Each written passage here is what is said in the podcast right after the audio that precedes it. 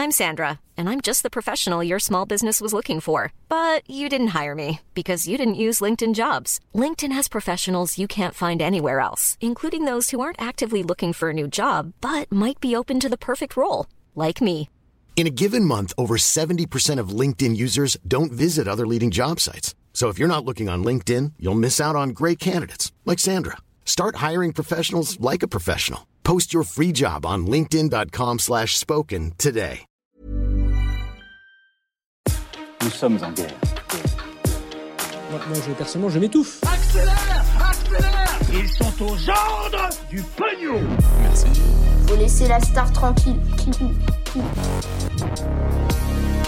Travailler 4 jours par semaine au lieu de 5 et euh, partir en week-end le jeudi soir, eh bien c'est désormais possible en Belgique. Alors euh, quels en sont euh, les bénéfices? Est-ce que c'est envisageable éventuellement en France? Eh bien on va voir tout ça ensemble. Salut c'est Hugo, j'espère que vous allez bien et comme chaque jour avec mon équipe, on est parti ensemble pour une nouvelle plongée dans l'actualité du jour en une dizaine de minutes. Alors c'est un grand changement dans le monde du travail depuis lundi en Belgique. En fait, s'ils le souhaitent et que c'est jouable selon les conditions, eh bien les salariés qu'ils souhaitent peuvent désormais travailler 4 jours par semaine au lieu de 5 et ce, eh bien, pour le même salaire.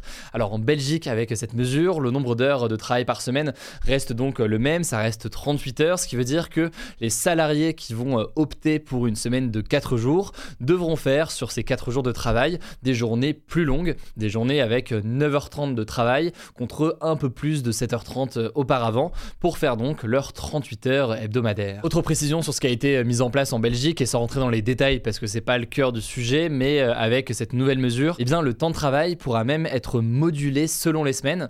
En gros, euh, les salariés pourront travailler 34 heures, disons euh, une semaine, et 42 heures la semaine d'après.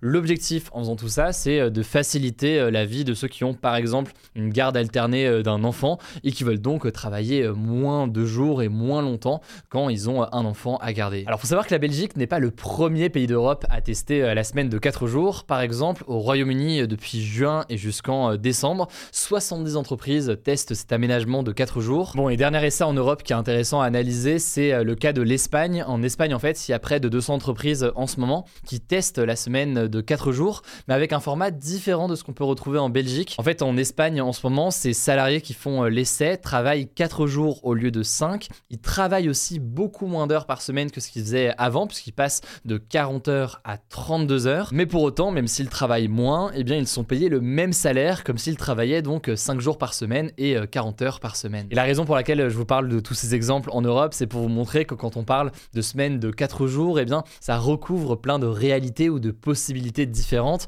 Certains estiment qu'il faut travailler moins si on passe à une semaine de 4 jours, d'autres estiment qu'on doit travailler autant, certains estiment qu'on doit être payé moins, d'autres estiment qu'on doit être payé autant. Bref, il y a plein de réalités différentes. Quoi qu'il en soit, en Belgique désormais, donc les salariés peuvent faire le même nombre d'heures de travail par semaine et être payés le même salaire, mais en faisant donc toutes ces heures en 4 jours plutôt que 5. Mais alors, quels sont euh, les avantages et les inconvénients de ce dispositif? Alors le premier avantage évident, il est euh, pour les salariés qui peuvent travailler un jour de moins, ça, ça leur libère un jour par semaine.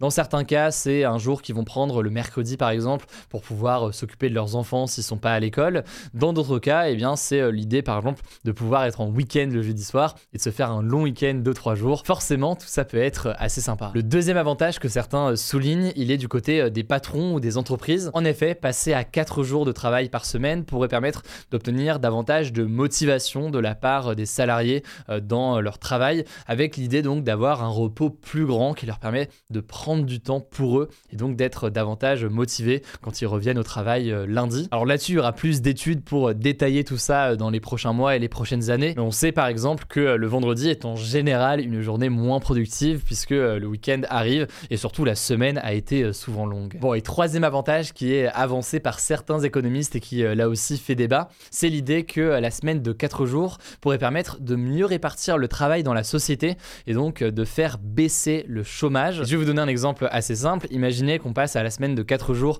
au sein de la rédaction et de mon équipe avec mes journalistes. Si, disons, cette semaine-là, c'est Blanche et Paul qui travaillent avec moi sur ce format-là et qui travaillent du lundi au jeudi, eh bien il faudrait sûrement recruter un journaliste le vendredi pour pouvoir continuer à faire ce format du lundi au vendredi. Bon mais ce point-là, il fait pas mal débat, notamment à chaque élection euh, présidentielle, et euh, ça revient en fait à un débat plus global sur la question de la répartition et la durée du temps de travail. C'est le débat qu'on peut euh, retrouver sur la question des 35 heures, sur l'éventuel passage aux 32 heures de travail par semaine, comme ça a été proposé par certains candidats de gauche lors de l'élection présidentielle, alors qu'à l'inverse, d'autres politiques estiment qu'il faudrait travailler davantage, travailler davantage pour stimuler la croissance économique ou encore être davantage compétitif par rapport à d'autres pays ou d'autres entreprises. Bon, là on a vu les avantages qui sont montrés par certains. Pour ce qui est des inconvénients maintenant, eh bien certains estiment qu'une semaine de 4 jours, ça veut dire plus de travail sur les 4 premiers jours de la semaine, avec potentiellement donc plus de pression et de stress pour les salariés,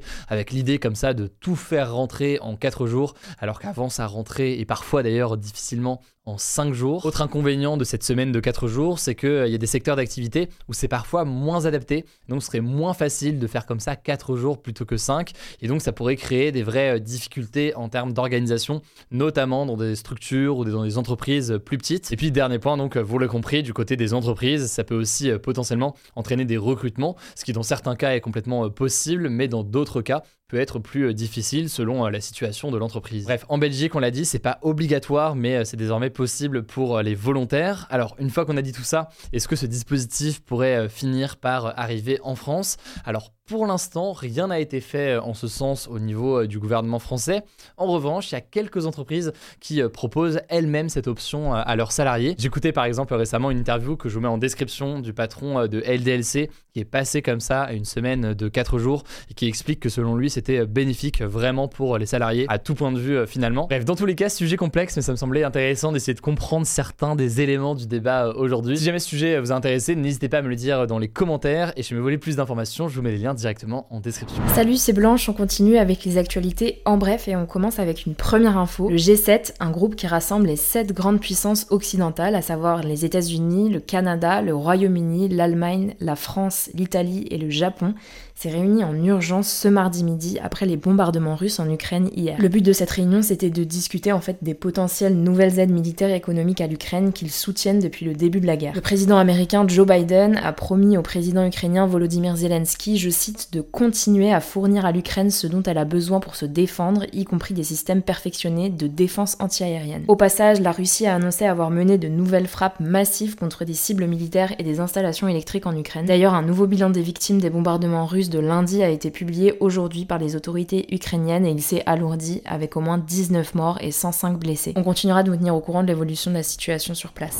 Deuxième actu, et ça concerne l'environnement, des régions entières d'Afrique du Nord, d'Asie du Sud et d'Asie du Sud-Ouest vont devenir invivables dans les prochaines décennies selon un rapport de l'ONU et de la Croix-Rouge publié ce lundi. En gros, à cause des vagues de chaleur qui deviendront de plus en plus intenses et fréquentes du fait du changement climatique, eh bien les limites sociales et physiologiques au-delà desquelles les personnes peuvent survivre vont finir par être dépassés. Et du coup, selon le rapport, les experts prévoient des taux records de mortalité liés à la chaleur extrême qui pourraient être, je cite, comparables d'ici la fin du siècle à tous les cancers. Bref, les deux organisations appellent les gouvernements à se préparer à ces futures vagues de chaleur à venir en réalisant aujourd'hui des investissements pour éviter un nombre important de morts. On avait fait un gros point détaillé sur ce sujet des zones invivables en juillet dans ce format des actus du jour, je vous mets le lien en description. Troisième actu, des traces de pollution atmosphérique peuvent se retrouver dans les poumons et le cerveau des bébés dans le ventre de leur mère selon une nouvelle étude parue dans la revue The Lancet Planetary Health. Pour faire simple, les particules polluantes qui se trouvent dans l'air et qui sont respirées par les femmes enceintes peuvent se retrouver dans le foie, les poumons et le cerveau de leur fœtus. Elles passeraient en effet des voies respiratoires de la mère au placenta jusqu'au cordon ombilical et ce alors que le fœtus n'a même pas encore eu sa première respiration. Alors il y a encore d'autres études qui doivent être menées, mais cette présence de pollution atmosphérique dans les organes du fœtus pourrait augmenter les risques de donner naissance à un enfant mort-né, prématuré ou qui a des troubles du développement cérébral. Quatrième acte marquante en France, la part des filles dans les enseignements scientifiques est en forte baisse depuis la réforme du lycée en 2019 selon une étude du collectif Maths et Sciences. Par exemple, en 2021, seuls 37% des élèves qui faisaient au moins 6 heures de maths par semaine en terminale étaient des filles,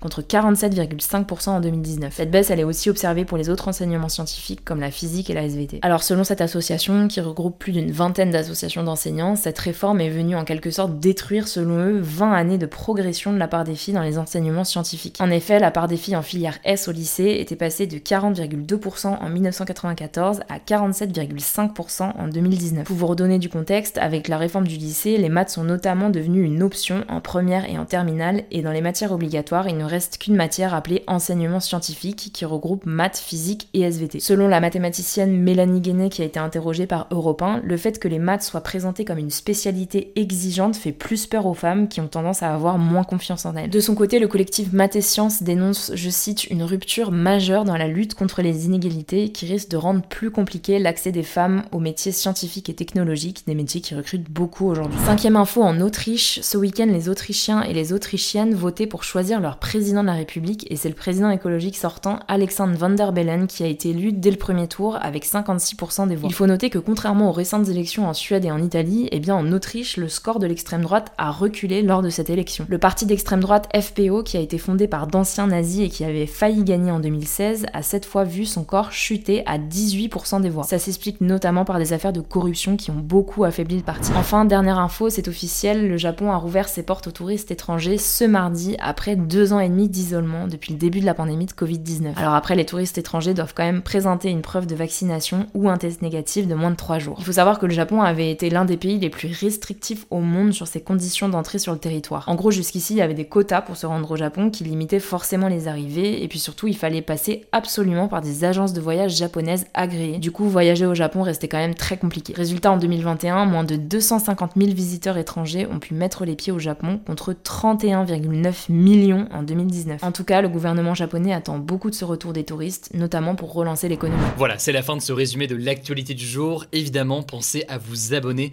pour ne pas rater le suivant, quelle que soit d'ailleurs l'application que vous utilisez pour m'écouter. Rendez-vous aussi sur YouTube et sur Instagram pour d'autres contenus d'actualité exclusifs. Écoutez, je crois que j'ai tout dit, prenez soin de vous et on se dit à très vite.